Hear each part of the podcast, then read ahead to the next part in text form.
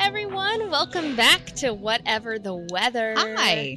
Y'all will notice something really interesting straight off the bat. Whether you're listening to us or watching us, we are recording this podcast from the San Antonio Food Bank. Very exciting. Yeah, so you're probably going to hear some ambient noise. You're going to hear uh, the guys working around on their forklifts. But the reason why we picked the San Antonio Food Bank is because the food bank does a lot when it comes to responding to natural disasters. Mhm. And we're going to talk about a particular natural disaster today that many of us across the Gulf understand, and that is hurricanes. Yep. And it's um yeah, you'll hear the the workers here.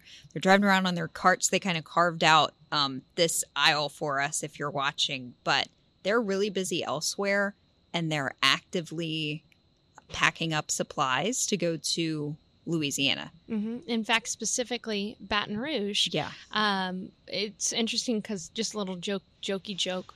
When we were walking in here, I was like, "There's an apocalypse. I know where I'm going because there is food for days up So- in here." Much stuff. Yeah. San Antonio Food Bank, of course, does wonderful work, um, not only uh, for us here in San Antonio, but as we've just mentioned, for areas all across the Gulf and all across the nation. Mhm. Uh, in fact, uh, Hurricane Ida, uh, which devastated New Orleans and a good portion of the U.S., they are helping out.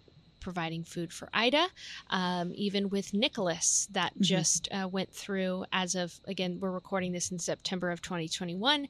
Nicholas uh, brought a lot of, of flooding rains to um, parts of uh, East Texas and the Houston Galveston area, as well as Louisiana. So, So we're happy to be here. Um, always a good reminder that the the food bank, this food bank, serves communities, not just here in Texas as we're seeing today, uh, but they do serve our local community as well in a very big way. So just you know, kind of a reminder: donate to the food bank when you can. And we've seen a lot of signs here for volunteers, and even as we were coming in to get set up, there were some volunteers coming in to help. So absolutely, we're going to provide a link um, to Yeah. the show notes, whether you're watching or listening, and you can donate or volunteer. So, thank you, Food Bank, for hosting us. yeah, thank you. So let's start the podcast. Katie, what has been your favorite part of the week so far? Favorite part of the week. So I think it would be the fact that I I went for an outdoor run the other day, which just doesn't seem like groundbreaking stuff. But we talked about this on the first episode with some of our hobbies and how we like to exercise and and work out our brains and stuff. Um, I do the indoor cycling bike and some other indoor strength classes and stuff, but where we were living, it wasn't a great place to go outdoor running. It just and I I could have gone to like a a local school track or something, but I just didn't. So now um, that we're in our new home, I have a awesome neighborhood to go running, and I was able to go outdoor for a run the other day. It's awesome. And I realized how out of shape I am. So Sarah runs outdoors like on the Riverwalk all the time. So um, I may need some tips because today I'm like I'm so sore. the tips are um, don't give up, keep going. But if you can't breathe, you maybe you should stop a little You bit. Maybe should stop or you'll pass out. But That's the tips. And also, I like the Nike Run app because it helps you Okay. with your pace and stuff like that. very Um, nice. What was the best part of your week so far? It kind of hasn't happened yet, oh, but I'm so excited for it that I'm going to include it. yeah. My sister and I are going on a little sister trip Aw. up to Austin. We're going to stay at a nice hotel and we're going to watch one of our fa- my favorite bands and her favorite bands. It's called Sylvan Esso. Um, and Exciting. I'm really excited about it. We leave tomorrow, so Nice gonna be great. to get away for a few Yeah. days. Awesome. all right. Well, and I, I feel like I haven't seen you in a while, Katie, because you've been getting your new house together. And We- how's that going? It's good. Good. It's the cat has adjusted, so Nice. everything's Way falling go, into Thea. place. Yeah. That's awesome. Yeah, again, reminder you'll hear some ambient noise behind us as they're getting all this food ready in the food bank. So, uh, the another thing we're going to start every podcast episode with is an answer to your questions. Mhm. You can ask questions um, on ksat.com on this podcast link, uh, and uh, we have a question from Nicole. Uh, pardon me, Monica. I don't know how I got those names confused. Monica, as in friends. Okay. Um, can y'all describe which weather events are the most challenging to forecast? Do y'all have a favorite weather event to track and or forecast because it's super interesting meteorologically? Hmm. This is a good question. I yeah. So we're you gonna both answer this question. Um, I. I think of it. It depends. no, um, I think probably the most challenging um, to forecast are sometimes, especially for us here in South Central Texas, are the really strong cold fronts that we get late fall into winter and even into early spring sometimes, um, because that's when we see the, I think, the biggest changes in our weather that's where we can go from it being in the 90s and super humid and then you get like a 30 40 degree temperature drop and it all comes down to timing like we're Mm. talking a matter of hours sometimes even a matter of like half hour chunks of time of how the weather is going to change really drastically and so it really get down to like the nitty gritty of timing out these cold fronts and sometimes that can be i think the most challenging but also that's kind of the forecasting I like to do. Yeah. Maybe because it is challenging. Um,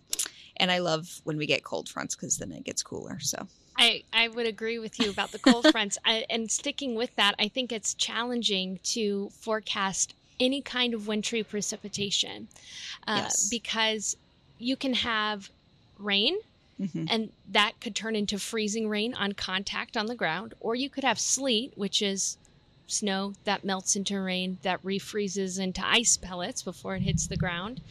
Or you could have just plain old snow. Mhm. And the temperature differences are so important. And you're not looking at a temperature difference on the ground, Mhm. you're looking at a temperature difference from the ground to the upper parts Yeah. of the atmosphere. So I'd say that's kind of like the funnest slash most interesting slash most difficult and i get to ice chase when there's ice so that's fun for me too. and we don't get a ton of practice with that kind of forecasting, the winter weather.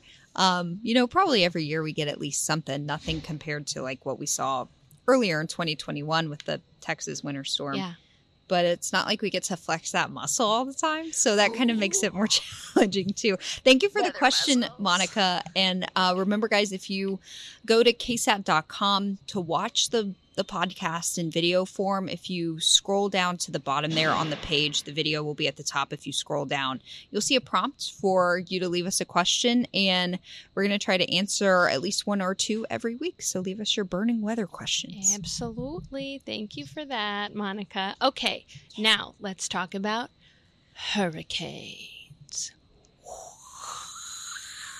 That's good. that's the sound a hurricane makes That's good. okay so katie how do hurricanes form Let's talk about it. So we're gonna, and I had to stop myself from like really going off the deep end with this here because tropical meteorology can be really intense and very specific and blah, blah, blah. so we're just going to talk about things on a very basic level sounds good um, so Atlantic hurricane season, we'll start with when is hurricane season? Atlantic hurricane season is June 1st through November 30th. And I say this every year. I'm like, that's half the year, y'all. six months It really, it's not always super busy the whole time. There are periods that historically are busier or have more activity than other parts of the season, but it's still six months out of the year. Um, so that's a time when, especially in our world, the the Gulf Coast states really have to be on alert. So that's six months out of the year.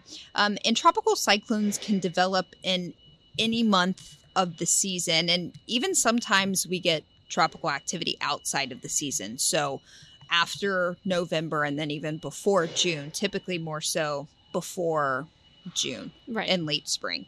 Um, however, there are parts of the season that are busier than others, like I mentioned. And in fact, mid September, the time of this recording, roughly mid September 2021, uh, that's the peak of hurricane season in the Atlantic basin. And we're going to pop up this cool graphic. Um, that shows you the peak of activity in the Atlantic hurricane season, and it is typically around mid September. I believe if you want to get really specific, it's September thir- 13th. 10th. 10th? Yeah. Well, yeah, it says it right here on this graphic. I heard somebody say 13th. You get the idea. It's like ish. She loves the number 13 because Katie loves all things spooky. you know, I hadn't thought of that, but maybe that's right. So, mid September is the peak of the Atlantic hurricane season, and that has proved to be very accurate considering all the activity we've had just in the past question. couple weeks. Yes, Sarah. Why is Atlantic hurricane season at the time it is? The Like, why is it in the summer months? it's the warm water. Yeah. Yeah, that's a big that's a big part of tropical cyclone formation Mm. is the the warm water temperatures in the Atlantic, but the Atlantic basin also covers anything in the Caribbean and then also the Gulf of Mexico. Cool. So, and there's very warm waters in the Caribbean and Gulf of Mexico this time of year as well. So, let's talk about how a hurricane or tropical cyclone forms in the first place. A lot of them begin as something called a tropical wave, and basically that's an unorganized area of cloudiness, showers, a few thunderstorms. Uh, these tropical waves, as they move over the very warm waters of the Atlantic Ocean, um, warm air from the ocean gets pushed up to the top of that tropical wave and an area of low pressure forms down at the surface. So as that warm air rises, that creates an area of, of low pressure down at the surface right above the water.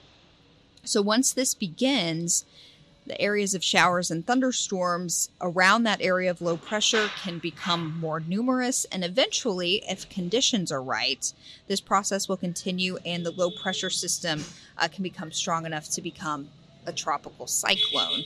Now, there's different criteria for what's a tropical storm, what's a hurricane. Yeah. And for that, there's really one specific set of criteria that differentiates all those things. And Sarah, you're going to talk about that. I am. It's called the Saffir Simpson scale.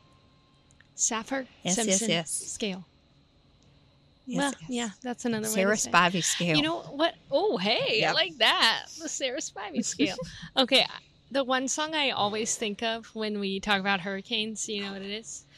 rock you like a hurricane. Here I am. Yeah. rock you like a hurricane on the Saffir Simpson scale. Okay, so there are different types, as Katie was just mentioning. So all tropical depressions, tropical storms, hurricanes, they're all called tropical cyclones. Okay, Mhm. cyclone meaning you know a b- area that spins, right? And so tropical depressions, tropical storms, hurricanes, they all spin around a center of a low pressure. So that is the first necessary thing. It has to have an organized center of low pressure, right? If it has wind speeds of 0 miles per hour to 38 miles per hour, that's a tropical depression, right? If it has wind speeds of 39 to 73 miles per hour, that is a tropical storm. And whenever a system becomes a tropical storm, when it gets that center of low with 39 mile per hour winds or greater, that is when it gets a name. Mhm. Okay. And the names are created by the World Meteorological Organization. They're determined alphabetically, and the names are determined um, to make sense to where you live, right? So here we'll have Sally or Katrina or Matthew or Katie or Sarah, right? Because those names make sense for us English speaking um, nations. And there's also, you know, every now and then going to be some Spanish names in Mhm. there as well, like Tropical Storm Cristobal or uh, Isaias, you know. So uh, these are all names that make sense to us. Now, in, in the Atlantic basin, there are names that are um, not in English, right? And so In the Pacific. in the Pacific, sorry, I said Atlantic. In the Pacific Ocean, uh, storms that may impact uh, Asia, those are going to um, have uh, uh, specific names to those countries. So that's just what happens. If you get a tropical storm, it gets a name. Mhm. Okay. And then from there, we've got hurricanes, right? If it gets a wind speed of 74 miles per hour or greater, that is a hurricane. Okay. If it's 74 to 95, that pardon me, 75 to 95. That is a category one hurricane, and that would have downed trees and roof damage. Category 2 hurricane is 96 to 110 miles per hour. That would result in home damage and large power losses. If it's a category 3, it counts as a major hurricane. Anything category 3 or greater is a major hurricane. That's 111 miles per hour to 129 miles per hour. If it's a category 4 hurricane, that's 130 to 156 miles per hour. This, a category 4 hurricane, usually is going to result in devastating damage and homes destroyed. Uh, by the way, anytime there's a major hurricane category 3 or greater, you can expect no power in those areas for uh, weeks or greater Weeks in, in some places. And that's what we saw with Hurricane Ida. Many folks, sorry about the noise there. Again, we're in the um, food bank, so you'll hear a little bit of crashing every now and then as they're moving some of these Casual pallets. crashing. Yeah. Oh my goodness. and I almost saw two forklifts hit each other. they Whoa. Are whipping these They things are. around. They are. They're not messing around, man. All Time right. is money. back to the the hurricane status okay so if it's a major hurricane it's going to be category 3 or greater if it's a category 5 hurricane wind speeds of 157 miles per hour or greater and this would mean that the area would be uninhabitable for weeks and uh, that's a devastating hurricane really honestly any hurricane or even a tropical storm can be devastating because it produces storm surge Mhm. and and heavy rains at any point that could result in loss of life so um, hurricanes in the northern hemisphere spin counterclockwise while hurricanes in the southern hemisphere spin clockwise and this is because of something called the coriolis effect all right and that is the pattern of deflection taken by objects not firmly connected to the ground, right? And that's what hurricanes are. They just kind of float. They're Yeah. not firmly connect, uh, connected to the ground. Um, and as they travel long distances around the Earth, they kind of start to drift, Mhm. right? So essentially, those large scale objects like hurricanes, they drift a bit since they are floating in the air.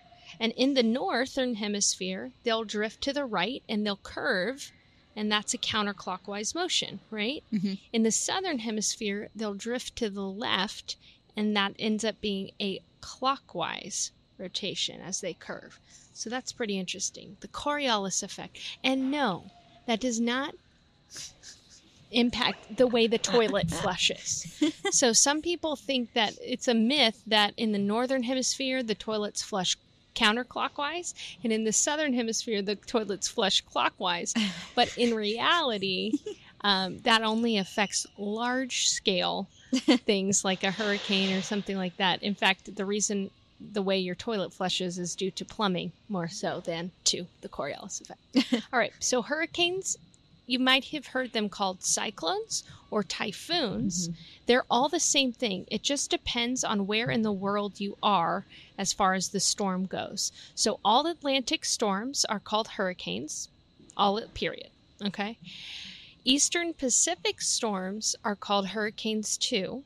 So the ones that affect, you know, uh, the western part of Mexico or Hawaii. or Hawaii, exactly, those are all called hurricanes as well. But western Pacific storms in the northern hemisphere are called typhoons, and these impact Asia. Okay? Mhm. Southern Pacific storms are called cyclones. Those impact Australia, Oceania, and finally, any storm in the Indian Ocean is called a cyclone as well. That is, I love breaking that down.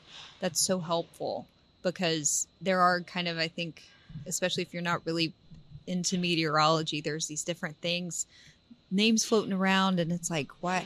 I thought a cyclone. I, you know, I've, I remember answering a couple of questions one time, and people thought cyclone was just a tornado. So it was really interesting to kind of help break that down. These are all tropical cyclones. Mm-hmm. Um, then these other names, hurricane type, that's all dependent on your geography. Which is Absolutely. interesting.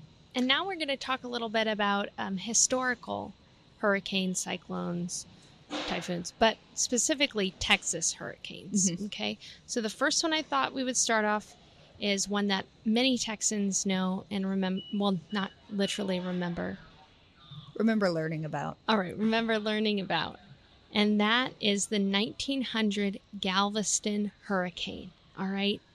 This was a Category 4 hurricane at the time of landfall on September 9th, 1900. It is and remains the deadliest natural disaster ever. Period. Full stop. The deadliest natural disaster ever. Estimates of 6,000 on the low end to 12,000 on the high end fatalities, people who unfortunately passed away, with most officials citing 8,000 dead. Wow. Now, at the time of the 1900 hurricane, the highest point in the city of Galveston was only 8.7 feet. All right, that is an important number to remember because the hurricane brought with it a storm surge over 15 feet. Wow. So the entire, even the lowest part of Galveston was underwater with the storm surge that washed over the entire island. And Galveston at the time was a thriving metropolis. Yeah. Almost, it was like Houston, all right? It Mhm. was a big city of import, and uh, most people lived on the island itself. What's really um, interesting historically, and hopefully our awesome producer Alyssa can grab a couple of videos or screenshots of it, is that Thomas Edison, the Thomas Edison, light bulb Thomas Edison, okay, he shot a video of the cleanup efforts on September 24th of 1900, and you can still see the video today. One of the films it's impressive because it's one of the first films from one of the first filmmakers Wow. ever, and it's of the 1900 Galveston hurricane disaster. All right, next up, we're going to talk about Katrina in 2005. Now, I know Katrina technically was not a storm that made landfall and did a lot of damage around Texas, but it did end up sending a lot of refugees our way Mhm. which has impacted our economy and our demographics and just the overall everything about Texas to have this huge influx of folks from the New Orleans area. So it was a large Category 5 Atlantic hurricane that caused over 1,800 deaths and $125 billion in damage. And as of uh, uh, just 2017, it was the costliest. Um, hurricane in the United States, which was replaced by uh, Hurricane Harvey, which we'll talk about in just a bit. Um, the the city of New Orleans was, of course, impacted uh, in a horrible way. Early August 24th, a tropical depression intensified into a tropical storm, and it headed generally westward toward Florida, initially making landfall in Florida on August 25th, but then it reemerged into the Gulf of Mexico in on August 26th and began to rapidly intensify in the Gulf of Mexico. The storm strengthened to a Category 5 hurricane over the warm waters of the Gulf before weakening into a Category 3 hurricane by, by the time it made its second landfall right on southeast Louisiana Mississippi. And of course, as we know, the devastating thing that happened with um, Katrina was that the levee system failed, and so the entire city of New Orleans was inundated with water. And, and as I mentioned, although it didn't technically impact Texas, it, a lot of refugees came our way, particularly to Houston, um, to seek refuge from from that natural disaster. Yeah. Oh, those are big ones. Yep. Those are big ones. All right, we're going to fast forward just a few years. So 2005 was a big hurricane year. Um, and then uh, we're going to jump ahead to 2008. And that was when Hurricane Ike affected the Houston Galveston area. And I was, what grade was I in? Was I in high school? I guess I was. I was maybe a freshman. You were in high school. Sophomore We're about school. the same. Yeah. I think you were a sophomore. Um, so I do remember. I remember that. I remember helping my parents board up our house, and it was um, was pretty gnarly, especially in terms of the wind. And we didn't have power for a few days. I don't think it was quite a week, but um, so Ike started as a tropical wave off the coast of Africa on August 28th back in 2008. So this is uh, what I was talking about earlier. How many tropical cyclones or eventual hurricanes get their start. So it's way off the coast of Africa, but it moves across the Atlantic over the course of several days. Warm water helps it to intensify, and then it becomes a category four hurricane over the Atlantic before affecting parts of the Caribbean like Turks and Caicos, the southern Bahamas, and then eventually Cuba. So now Ike is as far west as Cuba and kind of similar to what Katrina did. And you'll notice this theme, it reemerges over the open waters of the Gulf of Mexico and is able to kind of reorganize itself um, and uh, get itself back together. Now, that peak intensity was category four. By the time Ike made a landfall on Galveston Island, it was a category two hurricane, but it was at the very top end of the scale with winds of Mm. 110 miles per hour. So, September 13th, 2008, late that night, that was landfall um, for Ike on Galveston Island with winds of 110 miles per hour. So, a very, very high end category two storm. According to the Harris County Flood Control District, damage from Ike totaled around $27 billion. Jeez. So it was a big one. Um, the big issue with Ike was the storm surge, uh, particularly on Galveston Island. So their storm surge there was the highest recorded on the island since 1915. So that was after, The 1900. Yeah. Right. um, but it was th- that that was the big problem. That's what wiped out a lot of structures and homes on Galveston Island. There was also a lot of flooding from just the rain in and around Houston and Harris County, but the storm surge was the big issue. And this has since resulted in a big push for something called the Ike Dike Mm. project.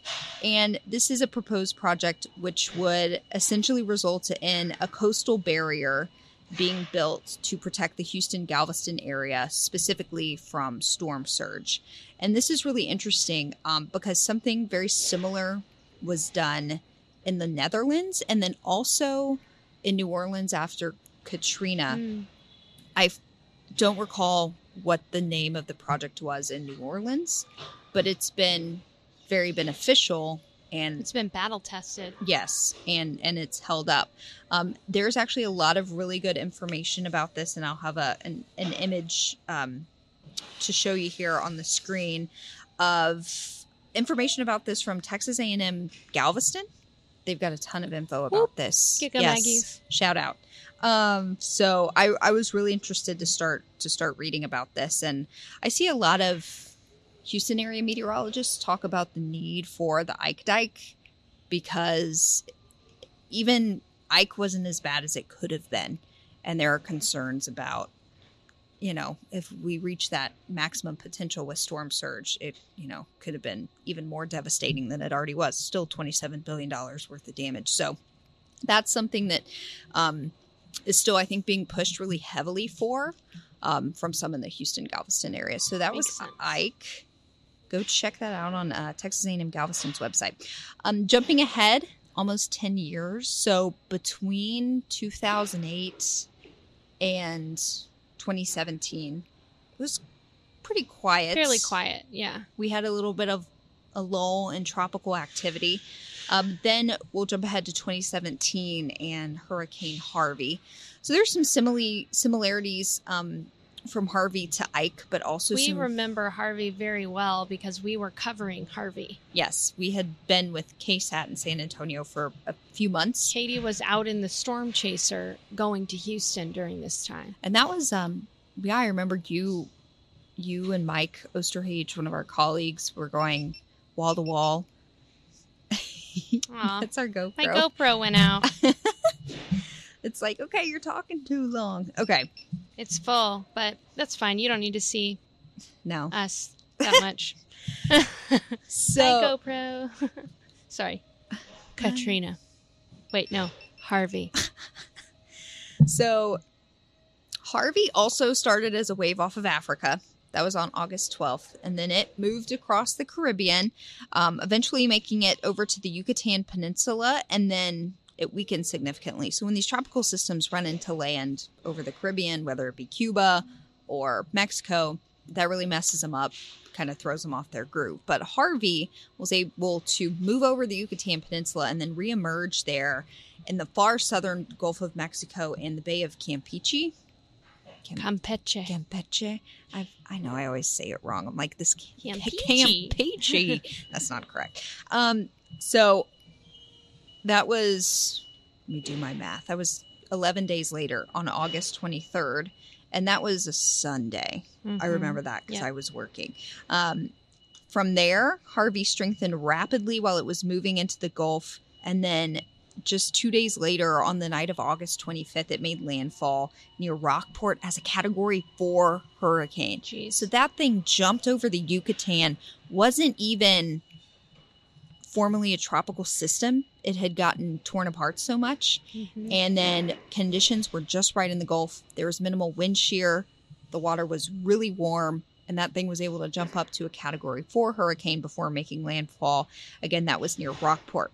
So that was bad enough along parts of the middle Texas coast that areas that we'll, we're familiar with, like Rockport and Port Aransas, they had devastating storm surge there. The wind caused a lot of damage too. And then it just got worse because then Harvey, as it moved inland, it stalled for nearly four days between San Antonio and the Houston area. And this is what led to the historic rainfall totals for parts of southeast Texas, with some of the highest totals being up near 60 inches of rain. Five feet of rain. Five feet. Just insane. Um, and it was all because that tropical system stalled sat there for a few days. So while Ike highly highlighted the need for protection against storm surge and the push for the Ike Dike, Harvey really highlighted the danger that big metropolitan areas like Houston face from just flooding rains. Mm. So kind of two issues there storm surge but then also just general flooding rains and houston has seen several big flash flooding events not related to tropical Yeah. systems since then and um And you bring up a good point there, Katie, because yes, the winds are devastating, right? The winds are devastating. It determines what kind of category hurricane a hurricane is. But the highest winds actually only occur near the center of the hurricane.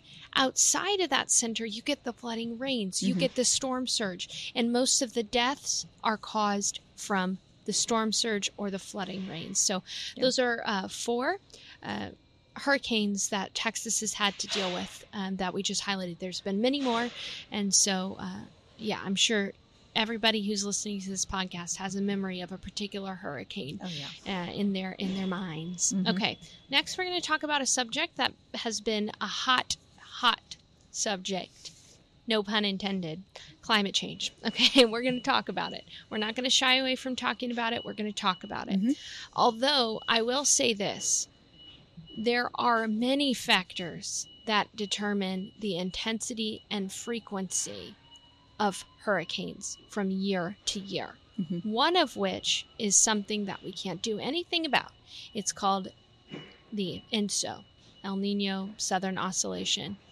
Um, okay, and basically that's El Nino and La Nina, Mhm. all right? So that makes it very complicated because during a La Nina year, more hurricane activity is is favored and that's because there's not as much wind shear in the air Mhm. wind shear in the atlantic basin essentially will cut off a storm from developing in the vertical. But if there's not a lot of wind shear it can develop it can strengthen. And so during la nina years it is entirely possible to have more hurricanes than on average. So that's something that you know climate change has not been um, necessarily directly linked to, but Mhm. there's still a lot of unknowns when it comes to El Nino and La Nina, the ENSO uh, Southern Oscillation. So the amount of activity in the Atlantic Basin, Katie, is a bit difficult to d- attribute directly to climate change because there's many different factors. However, the intensity Mhm. can be attributed directly to climate change. And here's the reason why. You were talking about warm water. You got to have the warm water in order to have the hurricane, right? Warm water temperatures means that there's more fuel for a hurricane. And that can lead to rapid intensification. Mhm. Kind of like what you were just talking about with Harvey, right? How it went from just a tropical storm to a category 4 hurricane like that Mhm. because the water near the surface is much hotter than the water out in the middle of the Gulf. Mhm. And even then, that's already hot. So, right before they make landfall, they intensify very quickly. You increase that water by a degree or two, and you can increase the intensity of a hurricane very quickly. Mhm. So, what's fascinating is that in just the past two years, up to the point of this recording, September 15th, 2021, there have been 14 Gulf storms that have made landfall in 2020 and 2021. That is a lot. And Louisiana in particular has been hit very hard by these these landfalling tropical cyclones. I was going to say our our fellow meteorologists in Louisiana are, are tired, fed up, done. Yeah. I can't imagine how exhausted Yeah. they must be after the past all of that to two say, years. all of that to say, we have been dealing with hurricanes and tropical cyclones for the entire existence of humanity. Okay, we've been Right. dealing with it. I mean, the That- 1900 hurricane. Yeah, exactly. They didn't. Okay. People didn't know that was coming. They some scientists had an idea. Yeah, just monitoring saw- weather conditions, but there was no five day forecast cone. No, there wasn't. Mm-mm. So we're getting better at forecasting. We're getting better at seeing the satellite imagery of hurricanes out in the middle of the Atlantic Ocean. So that's why they get named, you know, and there's more in that respect. Mhm. But the intensity is increasing right toward landfall and we just have to be better prepared, you know, because now that we have the science to see these things, Mhm.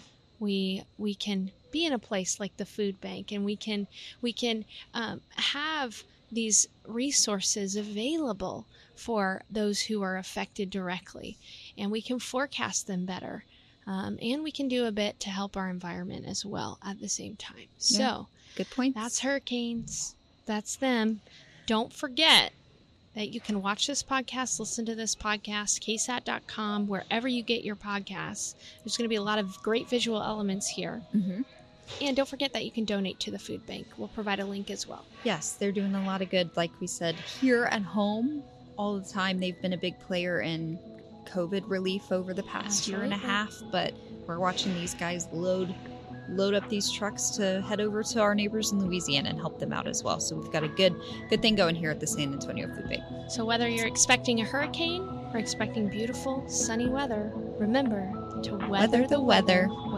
whatever the weather. Deuces. Smooches. Okay, Adam.